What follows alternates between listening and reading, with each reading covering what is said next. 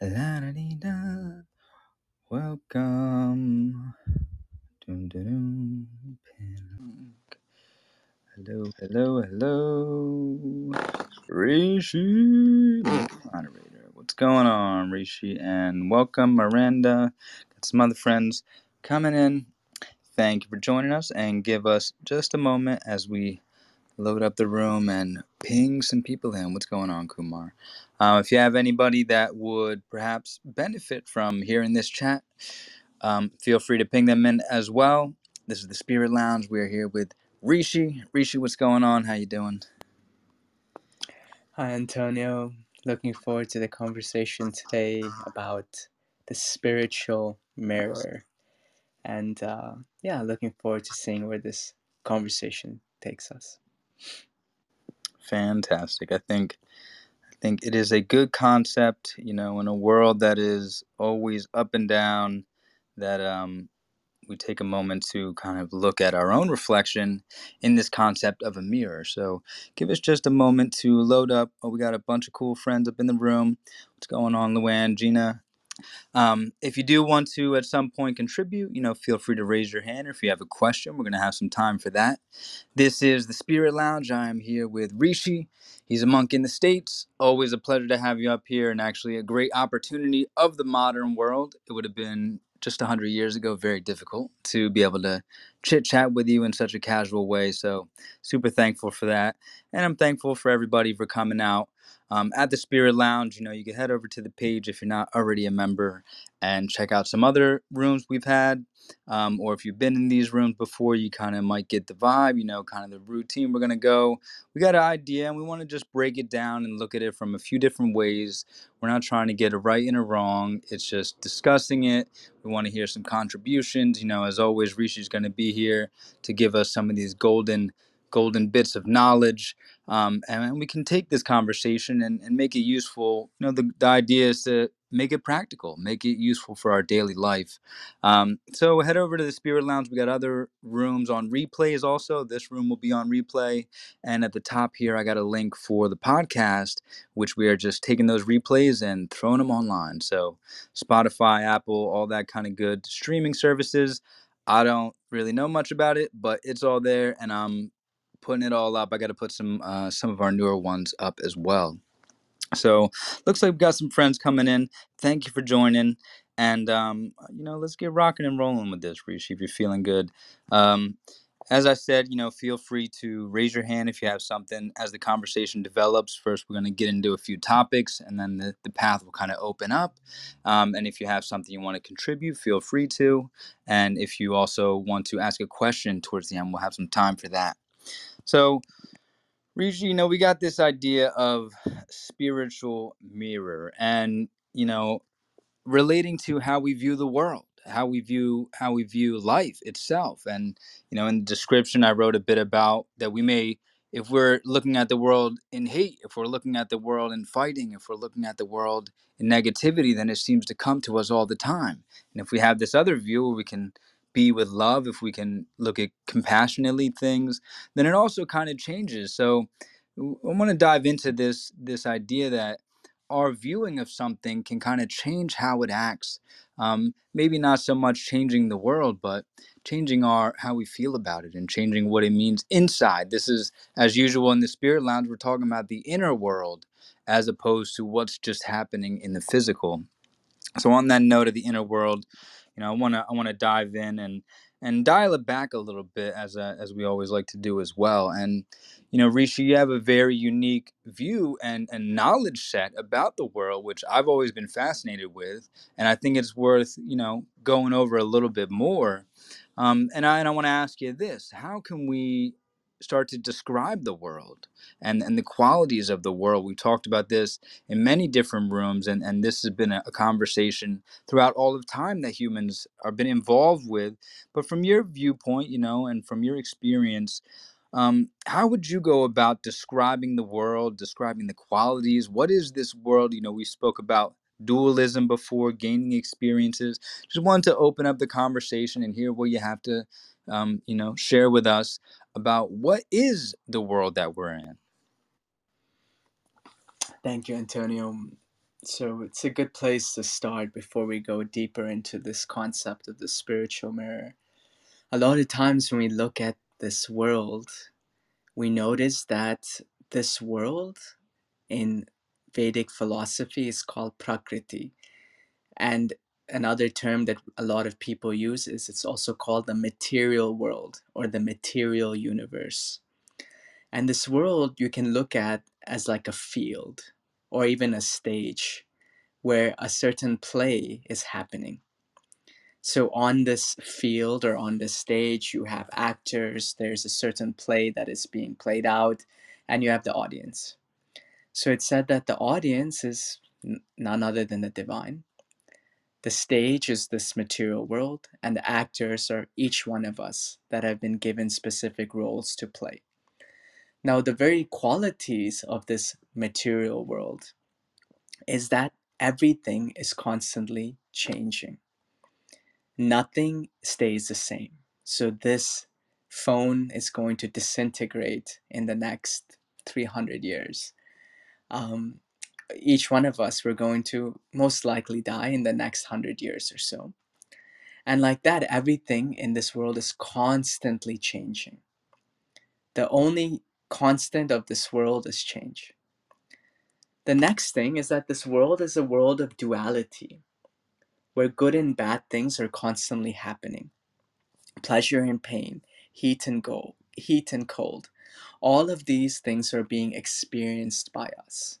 Nothing is static, nothing is stagnant. If you look at your own life, your own your own world, you see that there are moments in your life where you've been extremely happy, extremely joyful. Things have gone great. Maybe it was when you were in university, right? and there have been times in your life where things have gone terrible, where nothing you do ever works out. But the interesting thing about this world is that all of the good things that you've done, ultimately, they transform, they change, they shift. So it doesn't last. But the nice thing is also all the bad things in your life, it also doesn't last. It's like a pendulum that always moves to the middle. But this world, we can't ever change. At the very core of this world is that it will always be a world of duality. Why?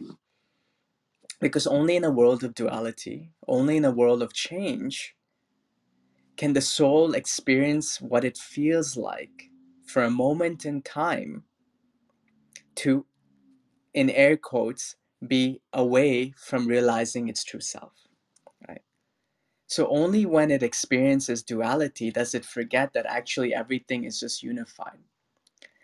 And if everything is unified, then you can't have this very unique experience of ups and downs, of duality, of change.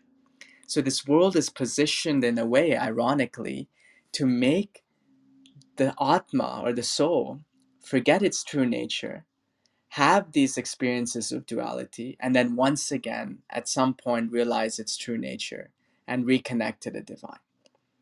And so that's how I would describe the main qualities of this uh, material world. Thank you, Rishi. And I want to I want to dive a little bit more into that actually, because you mentioned this idea of change, which I think we can all see. You know, I think that is totally that can, is is prevalent in all aspects, even our body. We grow older. You know, we are we go through adolescence, and then we go through puberty, and then we go through old age, and and everything. Plants are growing and dying, um, but at the same time, plants still are around you know humans are still around so they're they're changing but they're more like changing form as opposed to um, going away forever and i think in science they have this idea of like energy can never be can only be transformed it can never be lost.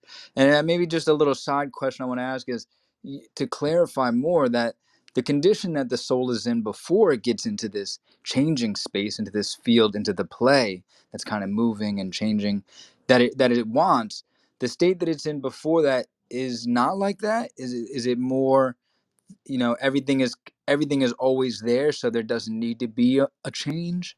Well what do you, how, what would you, how would you help us out on that rishi Absolutely. So it's it's it's said that in a state the soul is in before it enters the material world, is in a state where it's it's in a full connection to its divinity.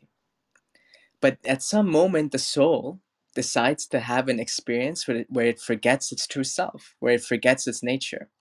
It willingly decides to forget its true self and enter into this material world to experience duality. So then the question becomes why would the soul ever want to do that? Why would it Right. willingly forget its nature? Why would it willingly bind itself to this world? And so some of the the reasons, of course, we'll never know till we realize our true self. We can just make observations.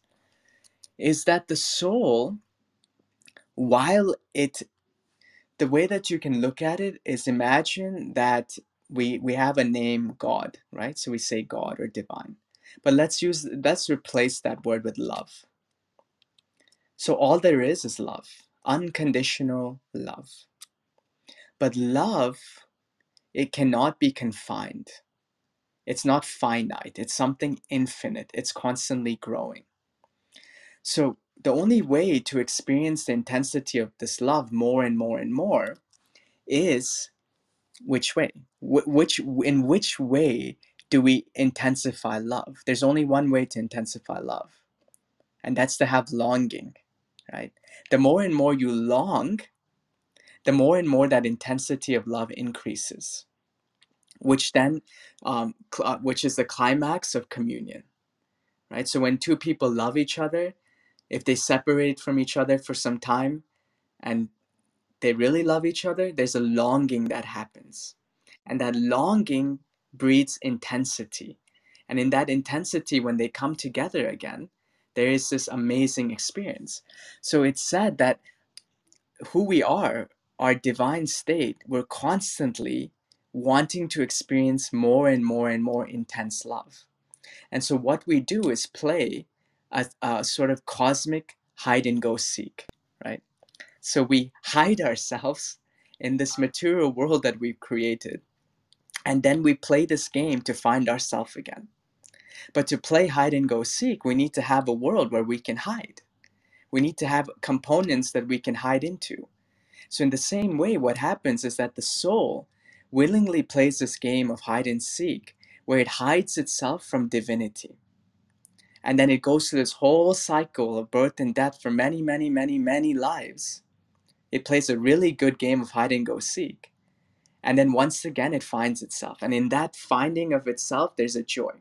Why would kids play hide and go seek? They're not just like just doing it for no reason. There's an immense joy that is happens when you find the person that you are looking for, right? There's like a rejoicing of it. So in the same way, it's said that we're all we're going through an eternal spiritual hide and go seek, where we hide ourselves from our true nature, we find ourselves again after extensive longing, and then when we come together again, there's a beautiful feeling, an expression of this love, and then we do it again, and we do it again, and we do it again, because love can never be confined. So the long there's always even more longing to be had. Does that make sense a little bit? Wow, I love that analogy of cosmic hide and go seek. That I'm gonna write that on my wall somewhere soon because that you know, what a great way to look at it. That sometimes in, in certain views, and and we're getting a little bit into the world at first, and and that's the topic of tonight. The world view is in some, you know, in some spiritual paths, we're like cast into this world as a punishment, and in this view that you're sharing, that's why I always love speaking with you and hearing what you have to say is is it has this lightheartedness that even though there is the troubles, you know, you're playing hide and go seek and you can't find that person. You can't find them. You looked everywhere, you looked twice in the same spot, and it just doesn't seem like they're there. And there could be this kind of sense of suffering or like, wow, what if they were actually lost? And what if I couldn't actually find them? And then you do find them and and it and it kind of brings it together into this um a joyful moment as opposed to like a, a, a suffering or a trial that that I that I've experienced seeing in, in other um, views throughout time, and so I really do like that, and I think it, you know to tie it into this analogy of the stage, which we've also used before, and and you mentioned here, and I guess in that regard, my question would be you know we got the world that's that's changing and these souls are coming in. We want to get the experience to go play hide and go seek to lose ourselves and then realize who we were the whole time. And and i guess you know as the world is doing this changing and going through ups and downs um, in, in our personal lives we're going through ups and downs. The country is going through ups and downs. The whole world is going through ups and downs. The cosmos the galaxies are going through this and and i guess to bring it on to a little personal level you know rishi in this example of of a play if if the audience is the divine what is kind of our position in in this play? Or, or how do we you know some people may be contributing to the world some people may be trying to innovate but some people may also just be helping it move along just participating and maybe others are only there to observe things and learn through observation. So there's a lot of different ways to engage with the world and i think i think if we can you know, get into this topic about how we engage with the world as well, I think it's going to make sense when we get to the mirror aspect of it. So, Rishi, what would you say about kind of our position and and you know, as individuals and participating with life? What is our position in all this? That the world is moving, but our individual ones. Yeah, it's um, you know, a lot of times when we look at science, we see that uh, scientists do a um, a um, what it, what do you call it? Um, a scientific test, whatever we want to say. And so when you're doing this science scientific uh, experiment, hmm when you're doing an experiment, what happens is that when you're doing the experiment, what what do you become? You become an observer, right? So you're looking at an experiment as it's happening. You're outside of the experiment. You become the observer, and then you take down notes as you see as you see what is going on, and through that you then make certain hypothesis, and that's great. But when we try and figure out the workings of this universe using that method, it's never going to work. Because to use the scientific method, you have to become an observer of what you are uh, looking at. But how can a scientist, how can a human become an observer of the universe? They have to be they have to be outside of the universe, right? So in that way, we are actually literally part of the experiment that we are trying to understand. And everything that we do is then changing the hypothesis that we are trying to create, right? Every time we observe the universe, every time we even make a small gesture, it's already polluting that what we are trying to observe because we are in the very thing that we are trying to understand. And so when we un- when we when we realize that, what we see is that the only way to understand the entirety of the universe is to understand ourselves because even the, the distance between atoms are the distances between planets, right? Relatively speaking. And so when we start to understand who we are, we understand the entire fabric of this universe. So nobody plays a small role. Nobody plays a, like a small role and somebody else plays a big role.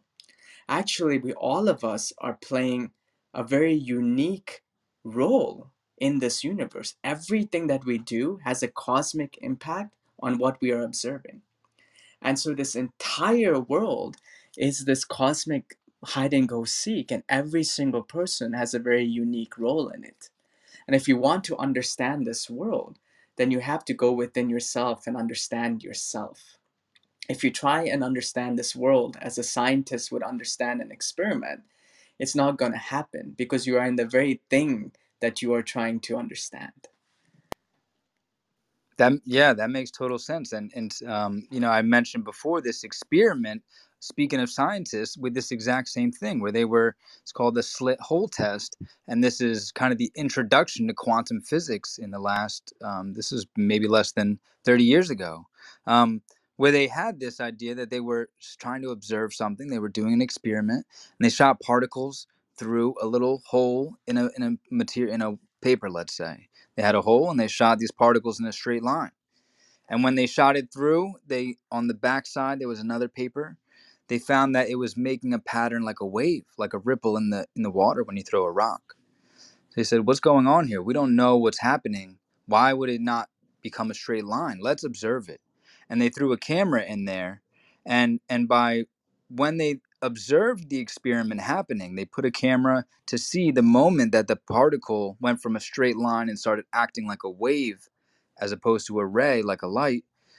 When they observed it, it went back to being a straight line and this was a moment in science where they just said we don't know what that means how how does our observation of something change how it's acting? And I, i'm really glad you brought that up rishi because in this idea of our worldview you know the spiritual mirror is kind of how we look at the world is is how we is what we see in the world that the world is really the same thing.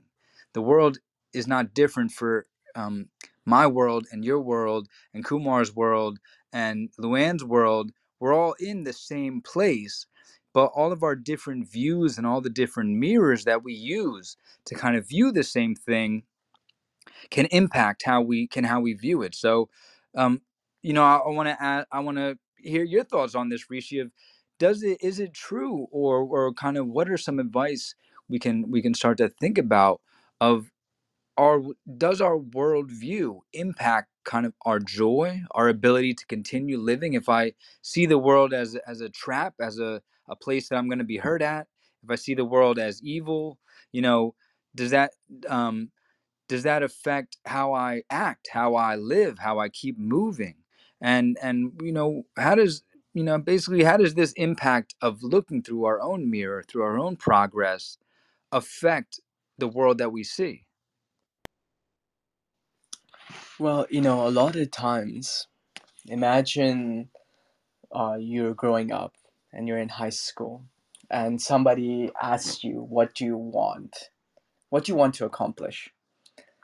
Most of the time, people are going to say they either want to be rich or they want to be famous. Right? 99% of people that you ask in this world, they're either going to say, I, I want to be rich or I want to be famous. That's what most kids in high school will say. That's what most adults will say also. But what do we know of this world? What percentage of people are actually rich or famous? Maybe 1%, maybe less than 1%. Let's say 1%. So 99% of people want to be rich and famous, but only 1% are rich and famous. So what that goes to show is that 99 98% of us will never achieve what we want to in this world. Even before we start, we're already beyond the behind the eight ball. There's so many variables that would need to go correct for you to achieve that goal that you want. So 98% of us in this world never reach what we aspire to reach. But now let's look at it in a different way. Let's say that your father was Bill Gates. If your father is Bill Gates, then if then the probability of you becoming rich increases exponentially, right?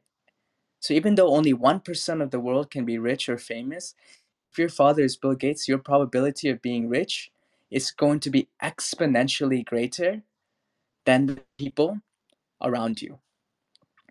If your father is Will Smith, your probability of being famous is going to be exponentially greater than the people around you. So if you have somebody rich, if you know somebody rich, or if you know somebody famous, it becomes much easier to achieve, which is almost impossible for the rest of the world. Now, let's take that same type of understanding and apply it to the spiritual world. In the Bhagavad Gita, Krishna, who is an avatar, states that one in a million, in a million, in a million might attain enlightenment in this life. Right? So the probability of attaining enlightenment is the same probability of being famous or rich. Almost none, comparing it to the whole world. But if you have a teaching, if you're around a teacher, if you have a mantra, if you have a practice, that probability increases exponentially. So for everyone, it might be very difficult, but if you're lucky enough to have a practice, to have a teacher, to have a knowledge set, then attaining that becomes very, very, very, very easy, right? So in the same way, when we talk about your question, it's about how do we view the world? If we view the world from a material perspective, then the things that we want might be very difficult to gain.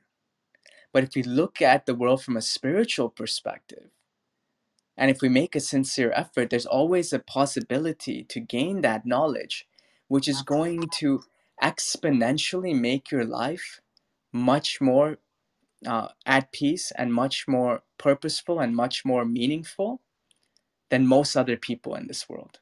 Right? So even the blessing to be here, to listen to this, to want to surround yourself to to spiritual conversations, already you have a grace that 99% of people in this world will never have. So I, I, I would state that for now. Beautiful, Rishi, and and you know it takes time to kind of get to that understanding, and and uh, and in the world, you know, where we're thrown into the to the to the media, to the culture, and all these things we think we need, and all these things that we think the world, the way the world works, and the way the world is, you know, what we base our happiness and, and our joy on, and we've spoken about this at length in other rooms.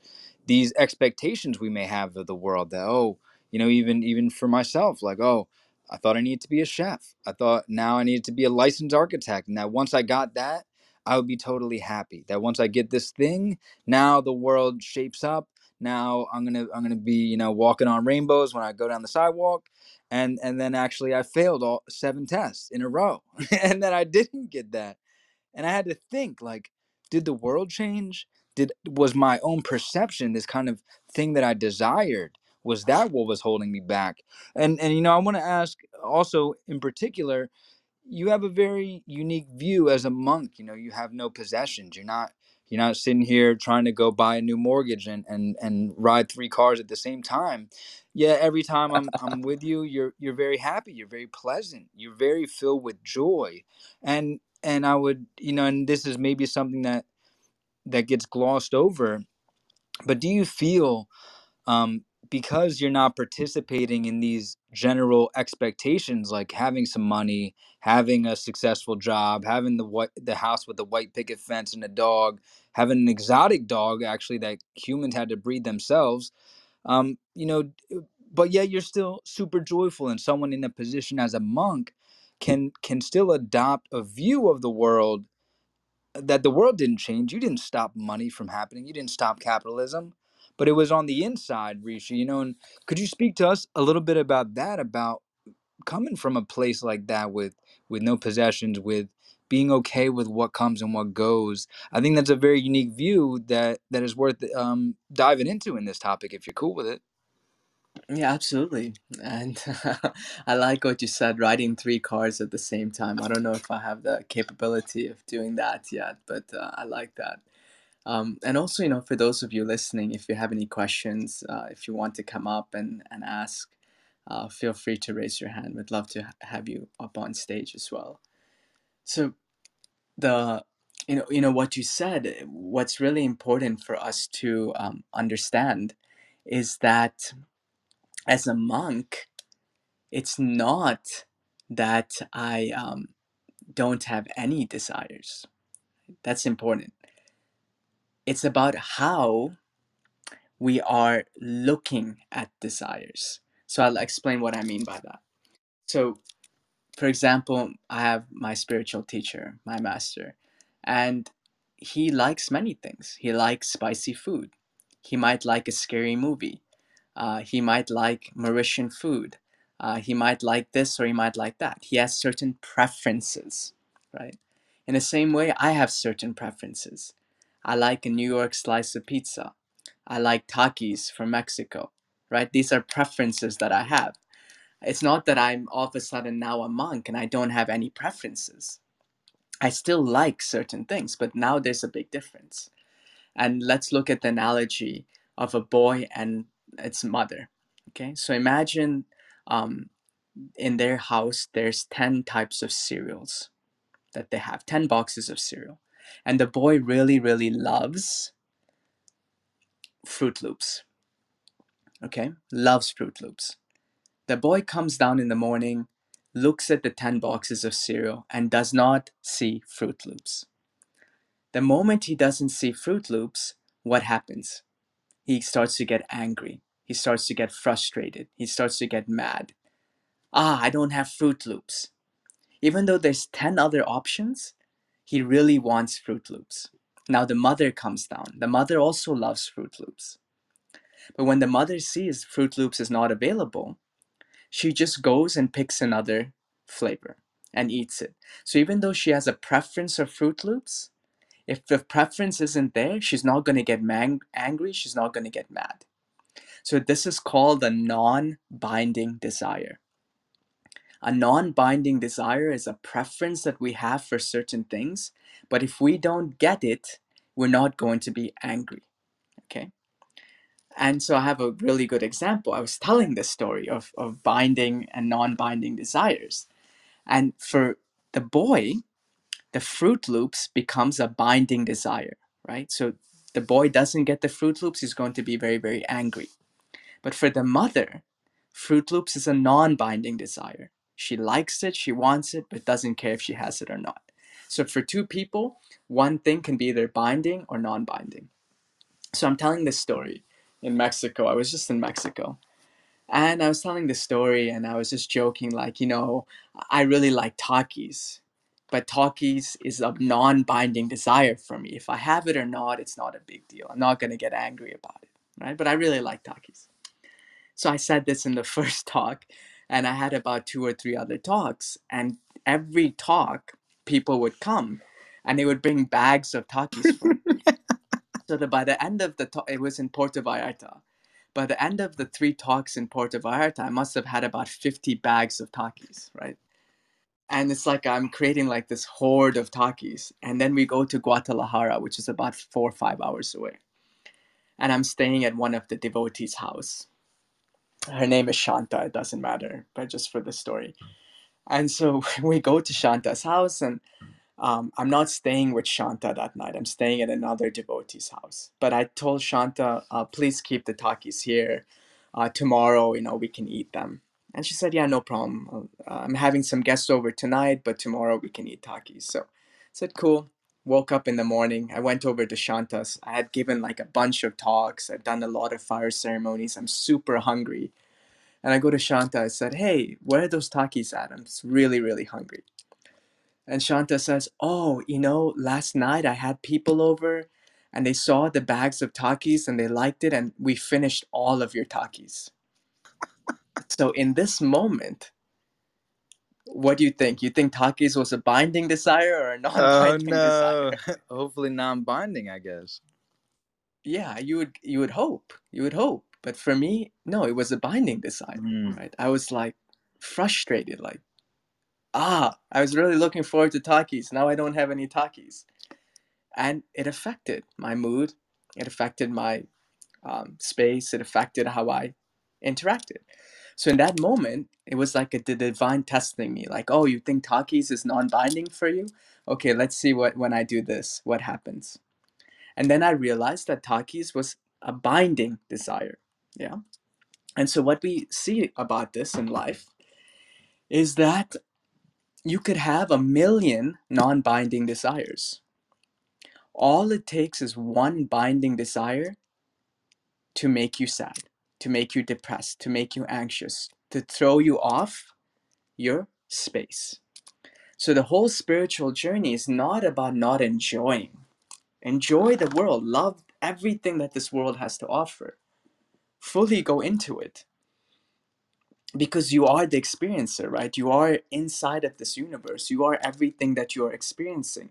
It's meant for you to enjoy the game of hide and go seek. It's not for you to to suffer the whole time you're playing hide and go seek. But at the same time, understand that everything is fleeting, everything comes and goes. Don't bind yourself to anything. So, the whole spiritual path is about transforming our binding desires to non binding desires. So, we can have fun, we can play this game, but if it doesn't go according to our understanding, then we're not going to speak uh, miserable about it, right? So that's how I would uh, look at this world and how we can engage with this world. And also, I'm just kidding about the Takis. I, I wanted to prove a, a, point. I, it's not a binding desire for me. You know, after being 12 years as a monk, if Takis is a binding desire, then I have some problems in, in what I'm doing.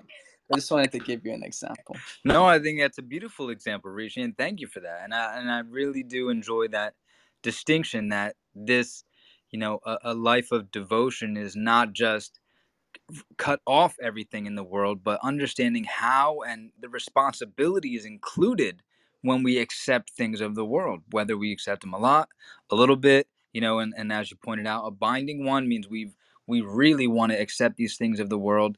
A non-bonding one is like, okay, I can I can let it go. I'm here for something greater than just the Takis. You know, I'm here I'm here for for a bigger experience, for a greater understanding.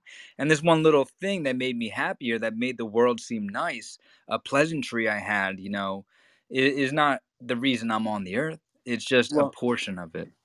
I would Yes, say I would say that, and also I would say a binding desire is when you are attached to it, right? When you have certain attachment to it. And if you don't have it or things don't go accordingly, you're going to experience some type of negativity inside of you.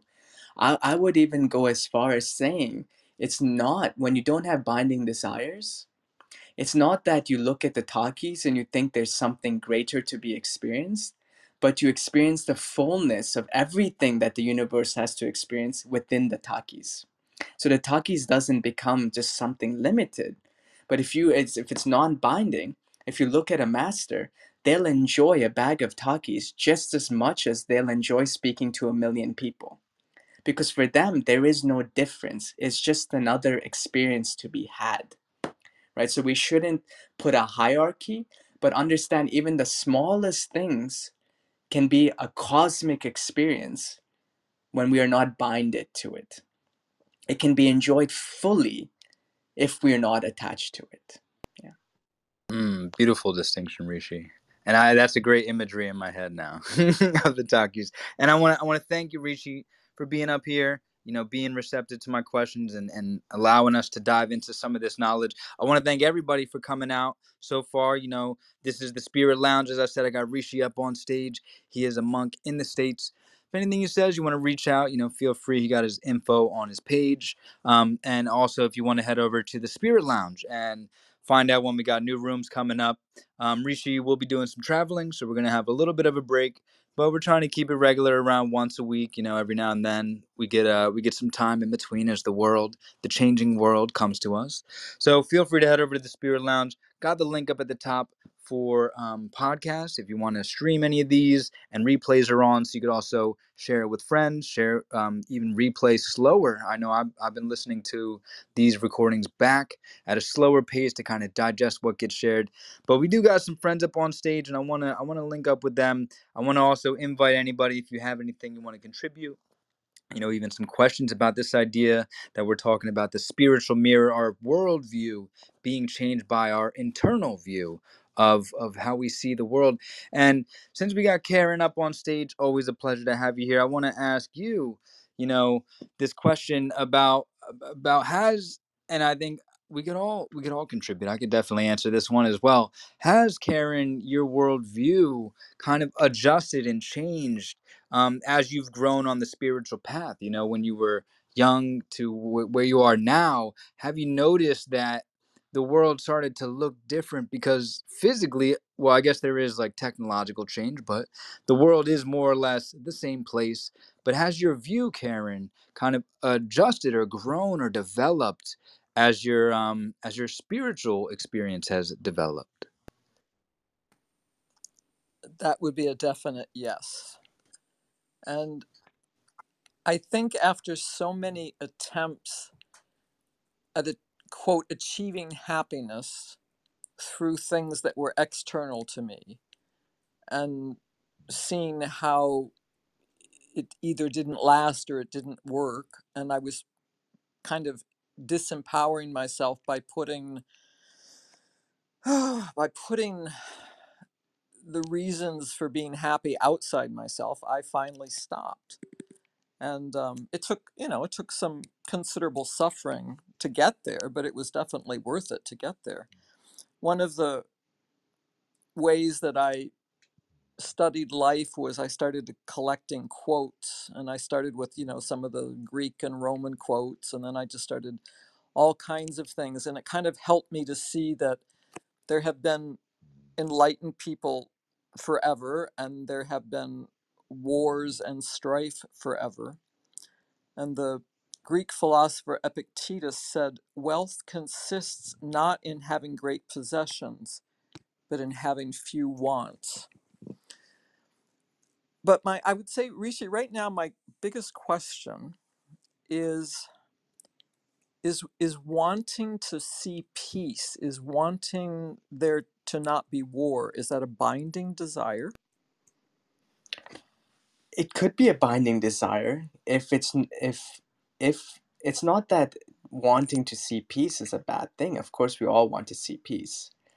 But if peace does not happen in the way that you expect it to happen, and you start to get angry, or there starts to be certain negative emotions that arise, then of course that can become a binding desire because ultimately, yes, peace is what we all want. But what do we also know about this world? It's a world of duality. This in this world, it will never be perfect, and it was never designed to be perfect. Because the moment this world becomes perfect, then what is the what is the purpose of this world? We can't have duality. So every time there's duality, it's a reminder like, hey, this is just a moment in time. This is just a game, but it's not reality. It's not eternality, if you will. So there is a, a delicate balance we have to play where we have to strive to pray. We have to strive to uplift consciousness. We have to strive to be positive.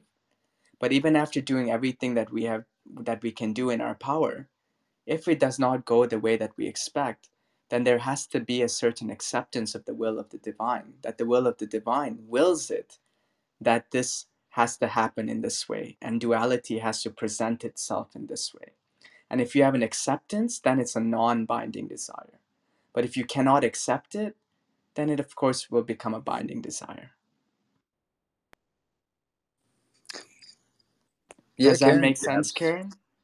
Or do you have a follow up on that? no i i would say it makes sense and as as i'm watching very closely some of the events that are happening right now in the world um, i'm also seeing very positive things coming out of it um, like more shared responsibility uh, about what's happening from many countries. And I guess that could also happen at a personal level when we look at each other and say, How can I help you? I can see you're suffering. What can I do to assist you? And not just, Oh, I have to hold on to everything I have.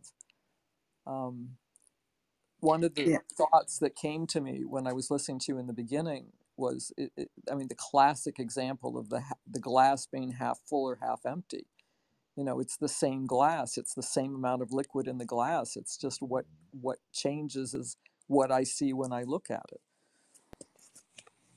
Yes, it's important that you know we should not be complacent. That is a very important. It's it's a very fine line we have to balance between complacency and acceptance.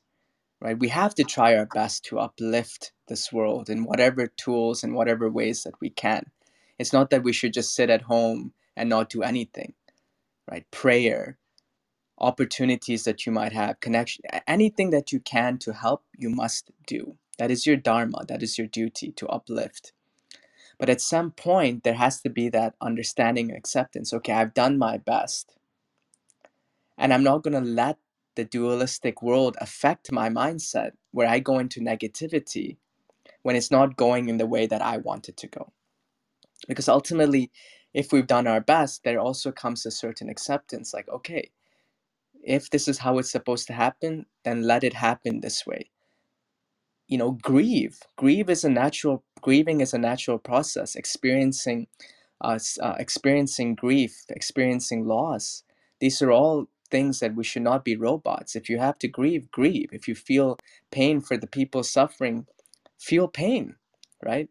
It's not that you should not feel those things, but uh, have these experiences from higher understanding not from lower understanding. You can experience grief and give space for that, and then you can then move on from that space where you rise. Some people experience grief and they go into the negativity and they go into the darkness and they can't come out. So, in that way, it's good to experience all that this life has to offer. Even my master, you know, I've seen him cry many times. he's shed tears when people have, have passed away things have happened so it's not that he's uh, bereft of emotions but he doesn't let those emotions control him and bring him down. He experiences the emotions for what they are, then he moves forward with whatever service he has to do with this in this life. So that's that's an important distinction to make. Thank you. Thank you. That's very helpful. Thank you, Karen, for your question. And um, as always, you know, thank you for being present up here at the Spirit Lounge. Majida, we also got you up here. And anyone else, you know, if you want to raise your hand and come up, even have a question, feel free to. And Majida, you know, I want to ask you a similar way. Has has your view on the world changed, you know, since you were younger till now, or um, developed as your spiritual view has developed? And how has that maybe helped you out um, as, as we can grow our spiritual, you know, worldview? Uh, the mic is yours, and we'd like to hear what you got to say. Hello, greetings, namaskar. Firstly, I wanted to just have a heartful hug and greetings to uh, my brother Rishi. I haven't been on Clubhouse for a very long time, and it's, it's just joyful. Uh, now it's at 4 a.m. I was just, um, I had a long night with a lot of women on this Women's Day. Um, events and I came home and was having some silent time before I went to sleep. I saw that Rishi was on. I was thinking, oh my god, it's been a long time. Maybe I will join Clubhouse just to listen a bit. And I um, it was a lot of things that vibrated. I, wished to um, resonate with, but to uh, first uh, um, respect the, the question you asked.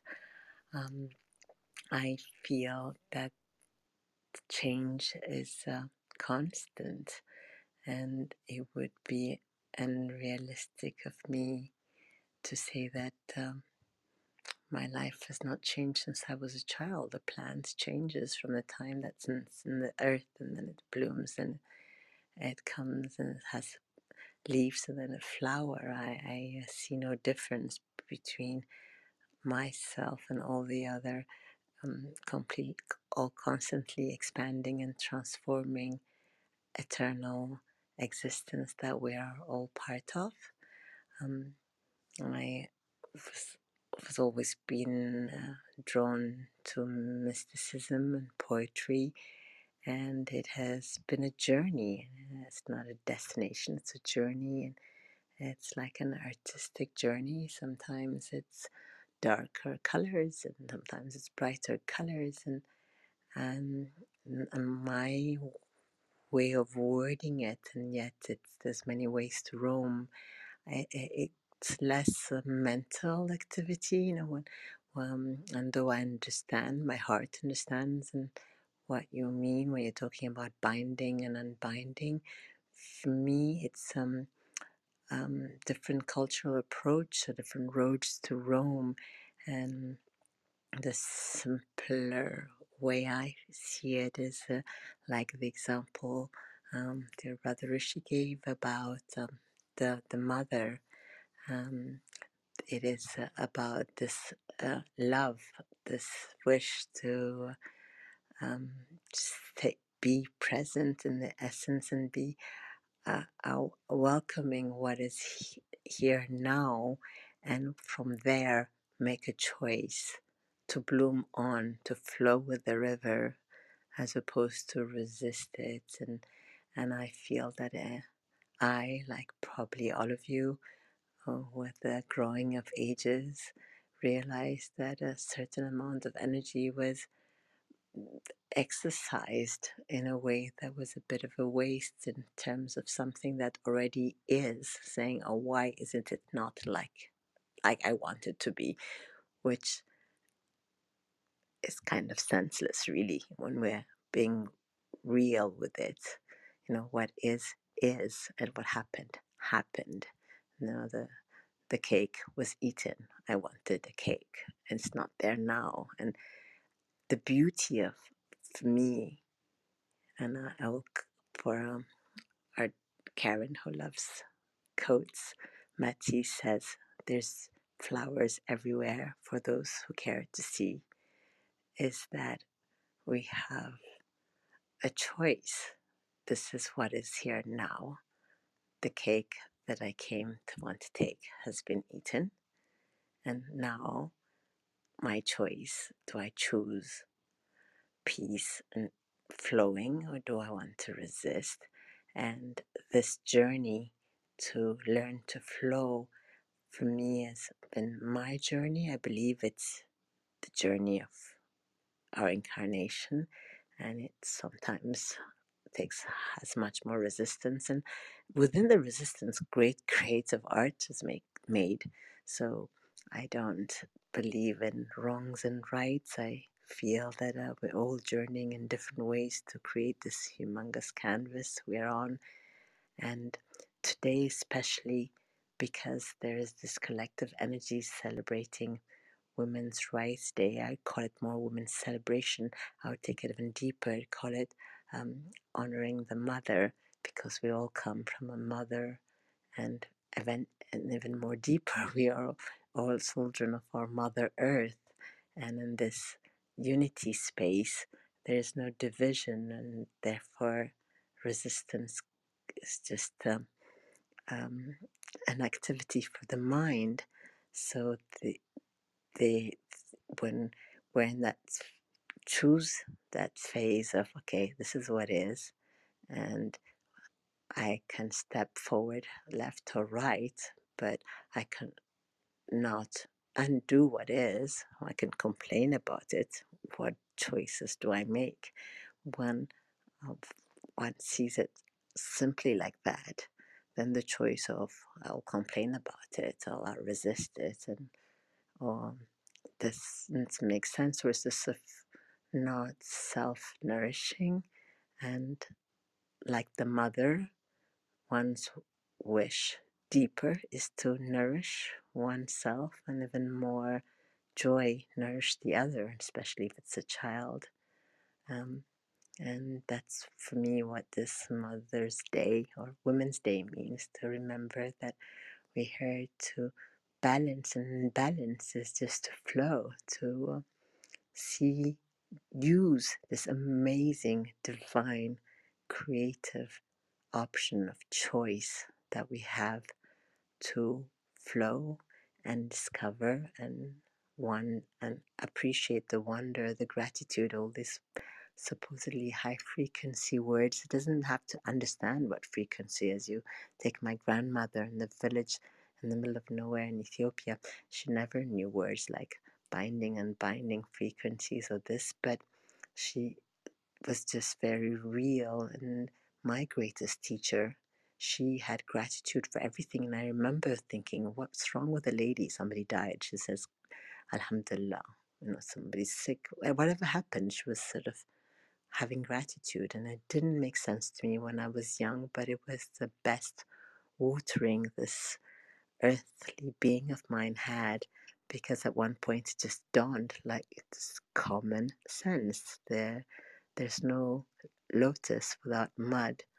Um, yeah, so I and that's kind of the what the energy that Rishi reminds us, and sometimes in this hectic lives of modern living and accumulating stuff that see, become imaginary needs. It, we get lost, and it's just wonderful when someone just reminds us of what is for all of us real, real in our hearts and and can spark open or not depending on how ready we are. So I really, really feel a lot of um, gratitude. That's the space I'm nourished by and live with, and I wanted to express that to Rishi for being such a mother. So yeah, I just wanted to share that and um, in a way answer your question.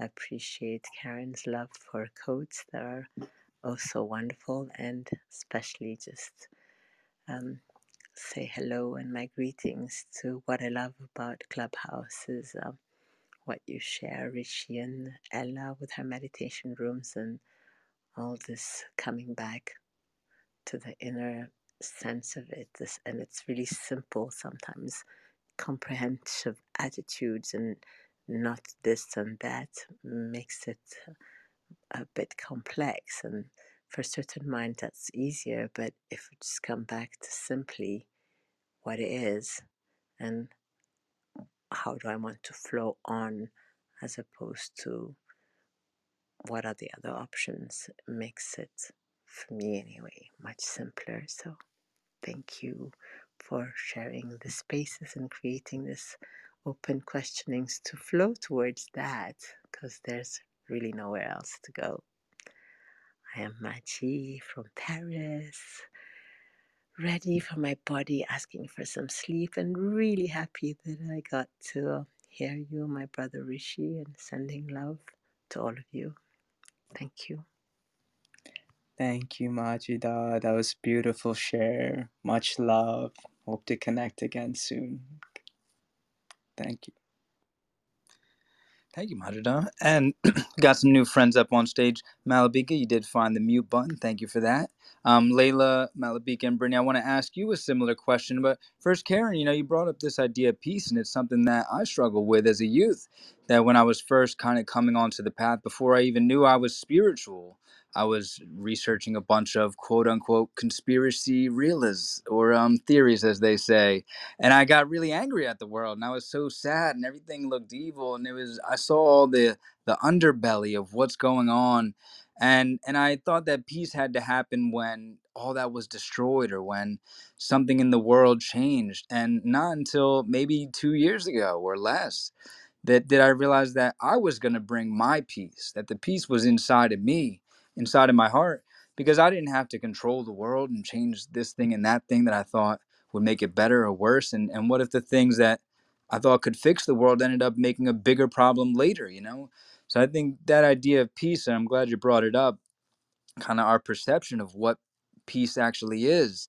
Um, it's just a, it's a very difficult concept that we deal with throughout time and, and over time our understanding of it grows and morphs. So thank you for bringing that up. Majida also thank you for um, sharing. Layla we do want to ask if you have a little short share or if you had a question you'd like to um, you know present to the stage. You got some moments with the mic. Thank you, Antonio. Hi, Rishi. I miss the Om chantings in New York very much. Um, I don't have a share, but I do have a question, and it is pretty brief. Uh, earlier, Rishi was talking about desires and binding and unbinding desires.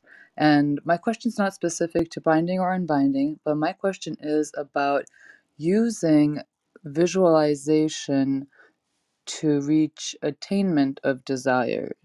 Is there anything written in in spiritual texts or anything in your experience that shows that visualization is a good tool or how to use it um, or just scrap it altogether?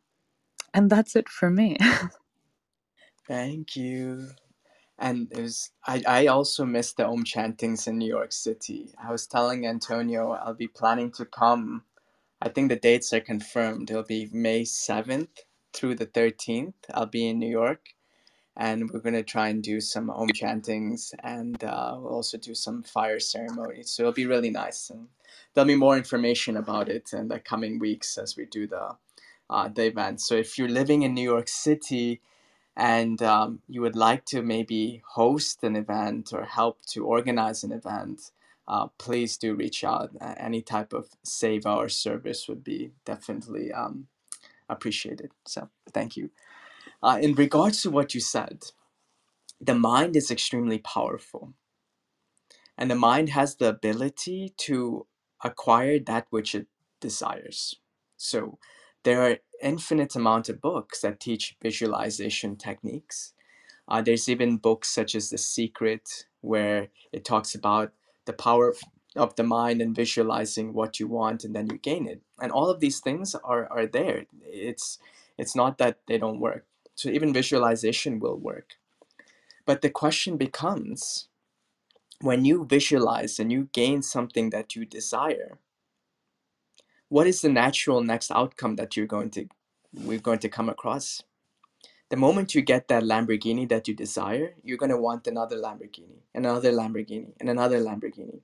The moment you get to visualize tech, techniques, um, a new husband, or whatever it might be. You're always going to want something else. So even though the mind has the ability to satisfy and gratify our desires, the question becomes is that really the point of life? Is the point of life to gratify desires? Or it's a point of life to understand who you are? Who are you truly?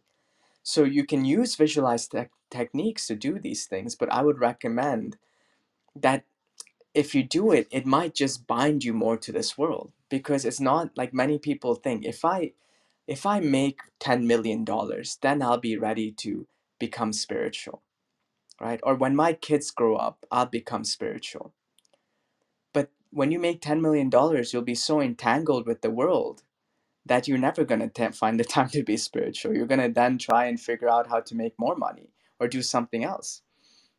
The moment your kids grow up, you're going to be so entangled that the next in line will be the grandkids. So you'll never have time. So in that way, yes, all of these things work, but really understand what do you want? You want to continue the game of gratifying desires or you want to get to a point where if you gain something great. If you get something great. If you don't get something also no problem but you're you're you're trying to gain something higher which is spiritual knowledge which is understanding of who you are. So use the power of the mind to rise in consciousness. Don't waste it on trying to gain things of this world that you desire because the moment you gain it you'll get a hit of dopamine but you'll always end up wanting more and more and more so I hope that answered your question. Thank you, Layla. And um and thank you, Rishi, for your response as well. And moving right along, Malabika, we do got you up here. Thank you for joining the Spirit Lounge. Um, and wanted to know if you had a question or a quick little share that you'd like to give to us. I do have a question. Thank you so much. Hello, Antonio. Hi, Rishi. Um, it's such a pleasure listening to you.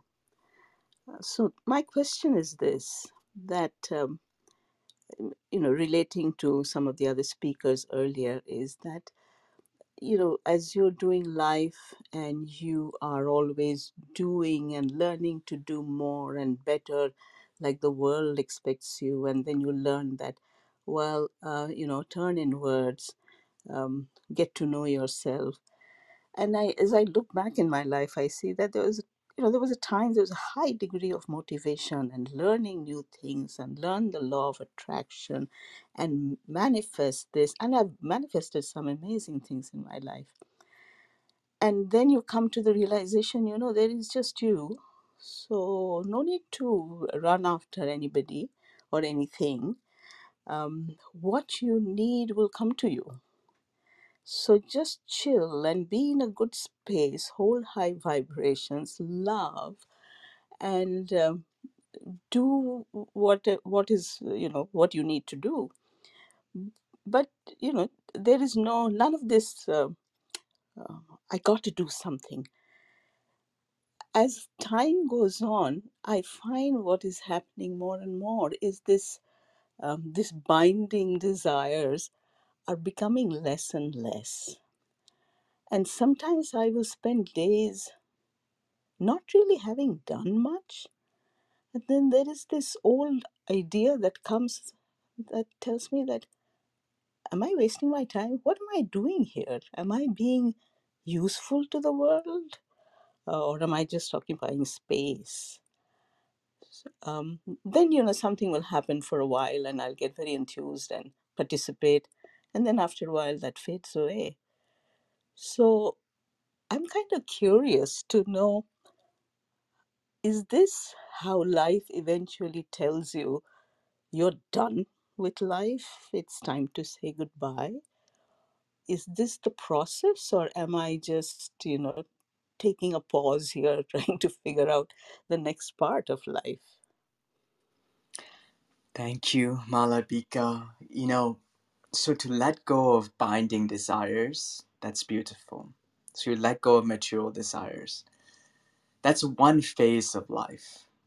But at the same time, you have to be wary of becoming complacent, where you say to yourself, okay, I don't have any more desires. But at the same time, what do I do now? Do I just wait for death to come to me?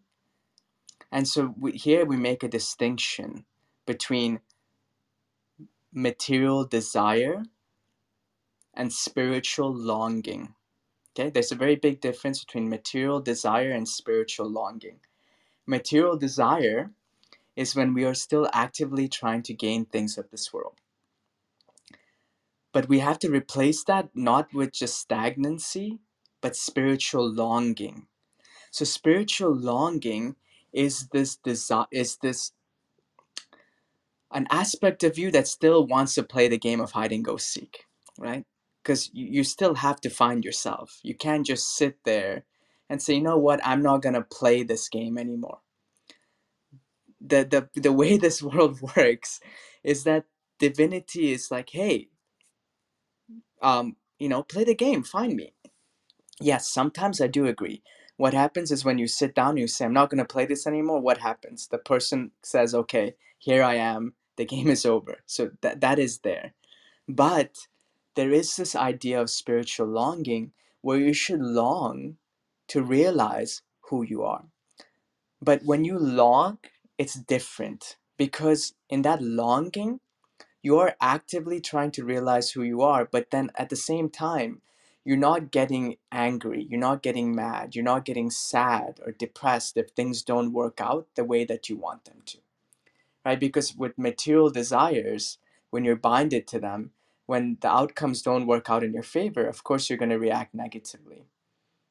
But in spiritual longing, you're longing to realize who you are, but you're also accepting the will of the divine, that the divine is going to reveal itself accordingly to divine will right? So in that way you play your game you move forward with life but you should have a longing to realize your true nature. That should still be there. You shouldn't become complacent so i, I would just um, add that particular point to your question so thank you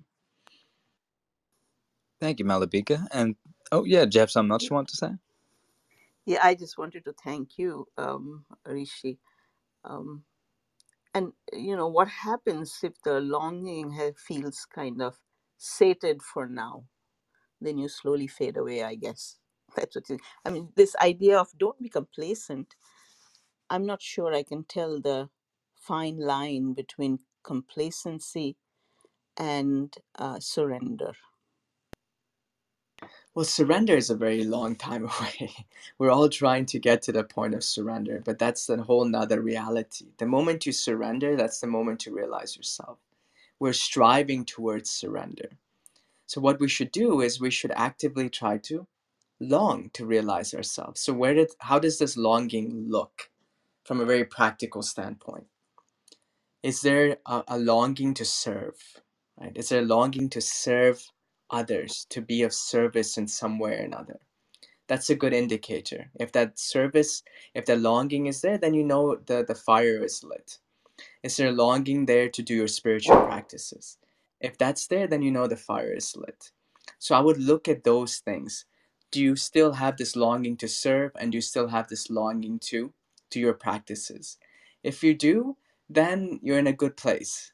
But if those longings aren't there, then I would encourage you to, you know, look at your life and reevaluate and maybe see ways where you can um, reignite this longing to realize who you are. Yeah, so I would say that would be my um, small little advice. So thank you.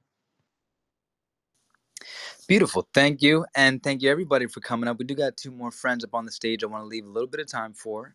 Um, again, this is the Spirit Lounge. We're up here with Rishi. He's been dropping a lot of good books on us, as well as good advice. He is a monk in the States. Feel free to reach out to him on his Instagram. And as you said, if you are in New York and you want to help plan some stuff, um, this second week of May, we're going to try to have a few events. Head over to the Spirit Lounge and find out when the next room is. But for now, Brittany got you up on stage and you know would like to hear if you have a short share about how maybe your worldview has changed as your spiritual view has grown or even a question or a short little comment that you have brittany the mic is all yours Greetings, everyone. Thank you all for hosting the room, Antonio and Rishi. Yes, my world view, my worldly view has changed drastically since I am evolving on my spiritual journey.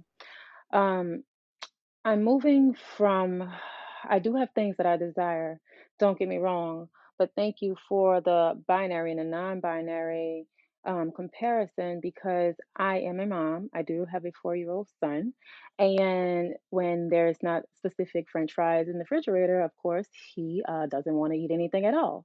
Um, so that also goes with me. I used to think that I wanted a big luxury home and this and that, but the older I get, the more I'm like, no, I think I want to do, uh, no, not think, I know that I want to do homesteading and become more self-sustainable, not just because of the times that we're living in, but because I am realizing what brings me happiness, peace, and joy, right? Um, and of course, I'm still on that road to discovery. So I no longer feel myself binded or I, I can say getting away from feeling blinded by the worldly pleasures. I don't need a luxury car. I'll do good with a cash car. Um, but I do have a question. Um, and this goes with everything everyone was saying, along with Le-. Thank you for that um, comment about visualizing the desires. That's something that I actually did this morning. However, I'm just not concerned about possessions as desires.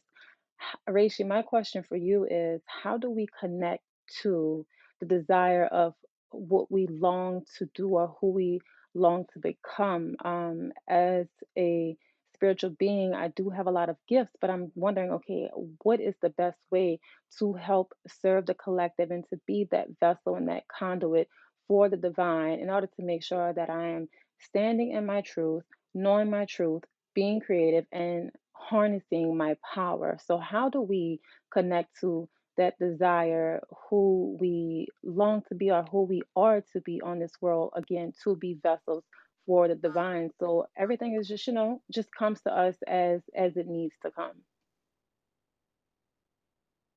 Thank you, Brittany. That's a great question. So I, I would say, how, how do you stoke the fire of spiritual longing? That, that's probably a, an, another way of, of looking at it is how do you constantly stoke this fire of spiritual longing? Because every time you s- step into who you are, that longing becomes stronger and stronger and stronger. Every time you step into your qualities and attributes to be of service, that longing becomes stronger and stronger and stronger. So, the less and less you have material desire, the more and more the spiritual longing awakens inside of you. But the more and more the material desires grow, the less and less the spiritual longing is there, and that fire becomes dampened. So you can say that material desires is like a function of the mind. Spiritual longing is a function of the heart. So the entire life journey is actually an inner pilgrimage from the mind to the heart. And so the question then becomes how do I make that pilgrimage?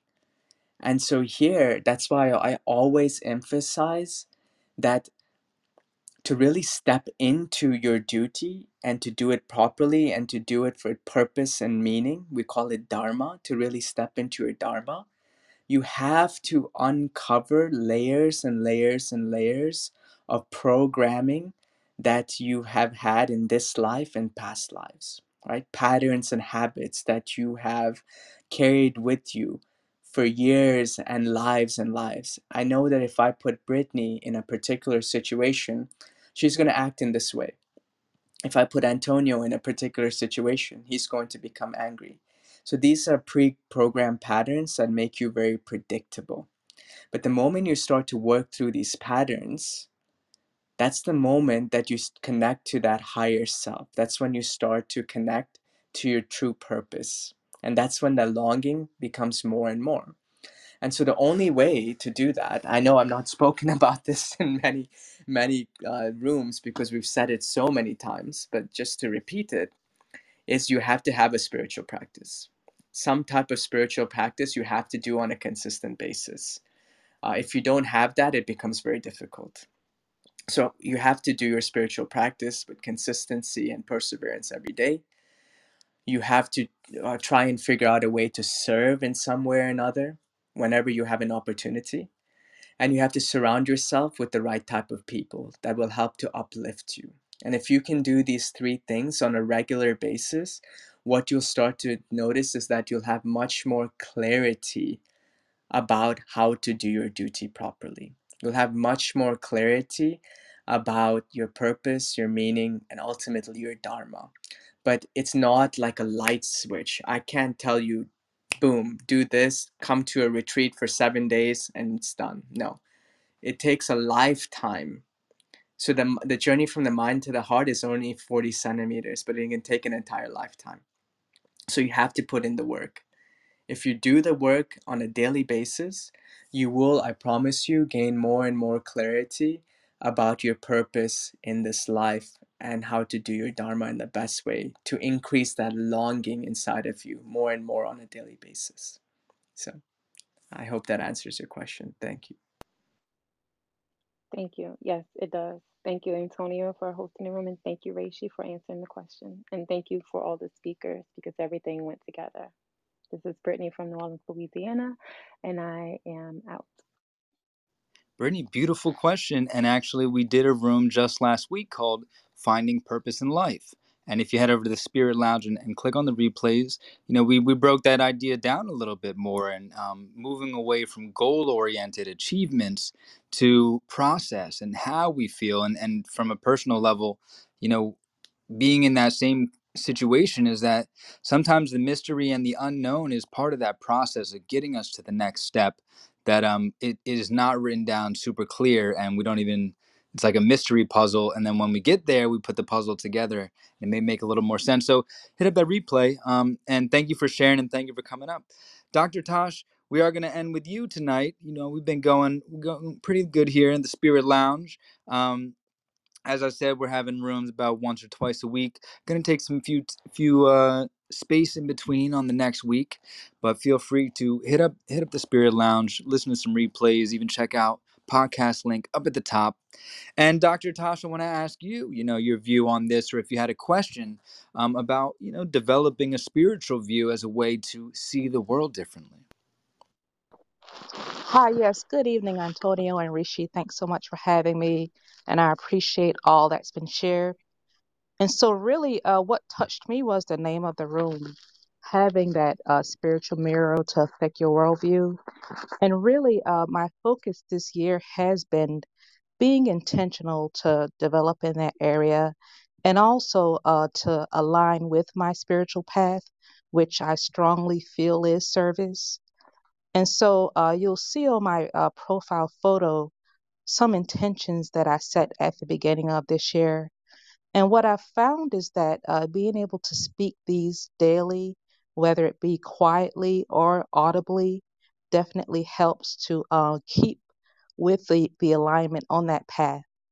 And really, uh, this process started for me five years ago um, and it started out really with uh, what's known as the fruit of the Spirit love, joy, peace, patience, kindness, goodness, and so forth. And so I certainly agree that it takes time, um, you know, and that you can be intentional to put that path in front of you. And over time, uh, your worldview will shift and you'll find that you'll take this into spaces with you to be impactful for others. And just an example I'd like to share from today. Um, earlier today, you know, there was a meeting with clients. And uh, in the weeks leading to this meeting, there was some, you know, expectations in terms of what the meeting would look like um, for the customer.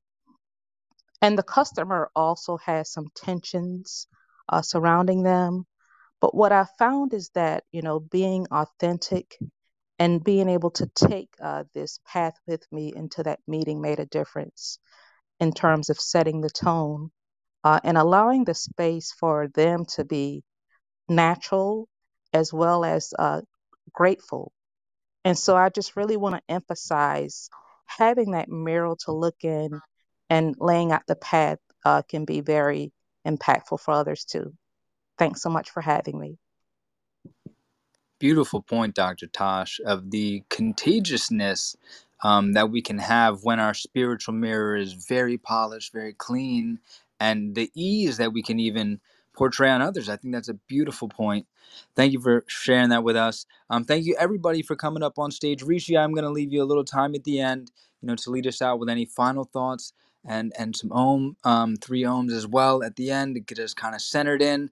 But I do want to say thank you guys for coming out, checking out the Spirit Lounge, listening, sharing, Rishi, always a pleasure. Everybody up on stage, thank you very much.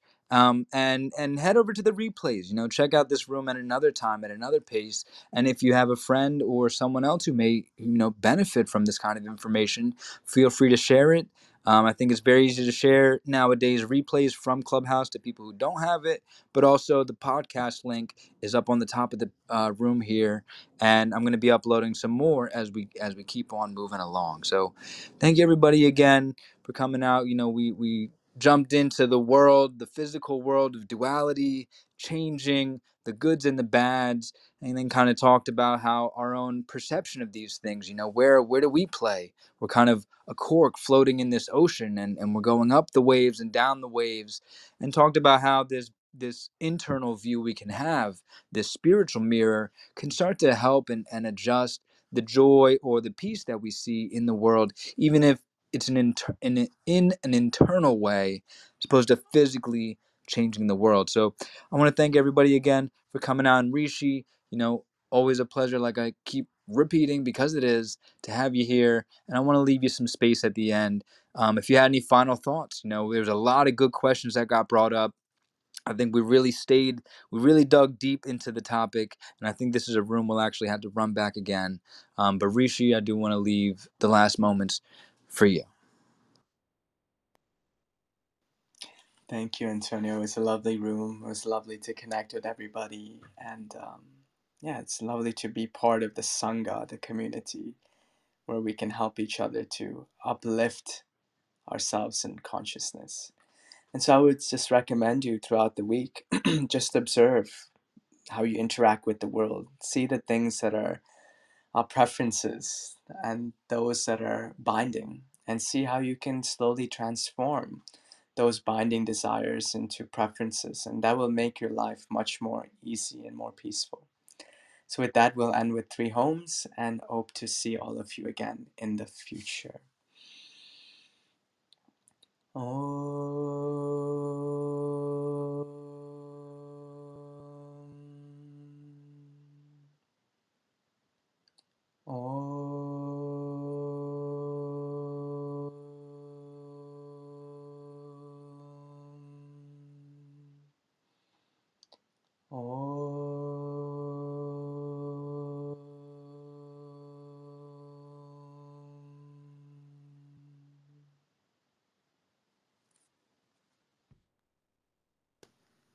Thank you, everyone, and see you next time.